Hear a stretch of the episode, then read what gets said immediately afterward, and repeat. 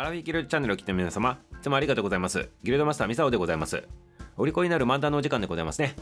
今日はね、教育の話してみたいなと思っております。教育の話でございますね。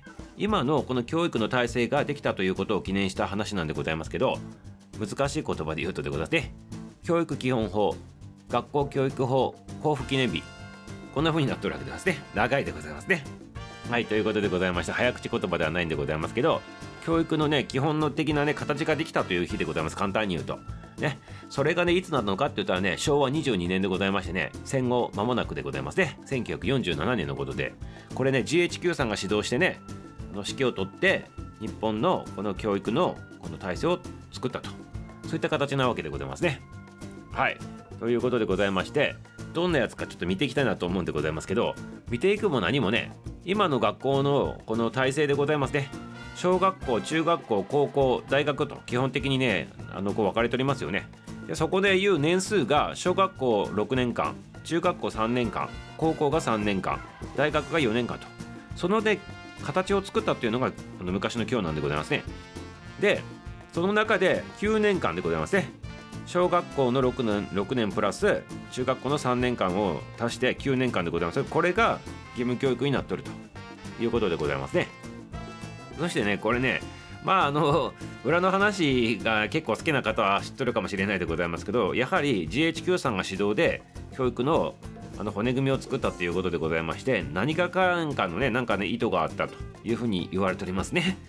ここではねあのはっきりとは言わないんでございますけどねあのーもし言うとしたらでございます。で夜のアラフィビギルドのね生ライブの方でちょっとこちらの方の話してみたいなと思うんでございますけどねまあどんな話かというとまあ大体察しがつくと思うんでございますけどなぜ日本人は英語が喋る人がね少ないのかと。そもそもなぜ日本は小学校の時に英語教育が導入されてこなかったのかと、まあ、そういうところにねあの疑問をね感じるんでございますけどね普通にね。はい。ということでございましてまあねあのまあ裏の話すると大変なことになってしまうでございますからまあやらないでございますけどこれは夜の方にねちょっとやってみたいなと思うわけでございます。ね気になる方は夜のねアラフィーギルドの生ライブに入ってきてくださいませ。ね。はいありがとうございますよ。まあとにかくあのーまあいいとこ悪いとかはまあ関係なく今のね6334 6334でございますね。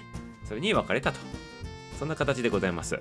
ほんでねあのこれ皆さん思わないでございますか？ミサもねずっとね昔子供の頃からずっと思っとって未だに思っとることあるんでございますけどね小学校中学校高校大学ってのね名前ついておりますよね。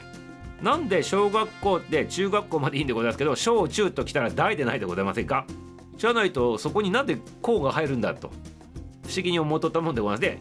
だから三沢式にもしあれやるとすると小学校6年間中学校3年間大学校3年間。まあこの大学校っていうのは今の高校にあたるところでございますね。そして大学って言われてるところの4年間のやつは何になるのかって言ったらこれはね特別大学校とかね特別大学院とかねそういった名前にすればいいんじゃないかなと思うわけでございますけどね。いかがなんでございますか皆様。小中大。大中小ってねなんか普通の流れから言うとそうなりかねなってほしいんでございますけどなぜかね小と来て中華来て高に来てってねそして大になっとると。そして大のところも大学っていうのと大学校とかっていうのはまた違うでございましょう。だからややこしいんでございますよ。だから小中大特別大学とかね特別大学院とかねまあそんな名前にしてもらった方が分かりやすかったんじゃないかなっていうふうにね思うわけでございますけど皆さんいかが思うでございましょうか？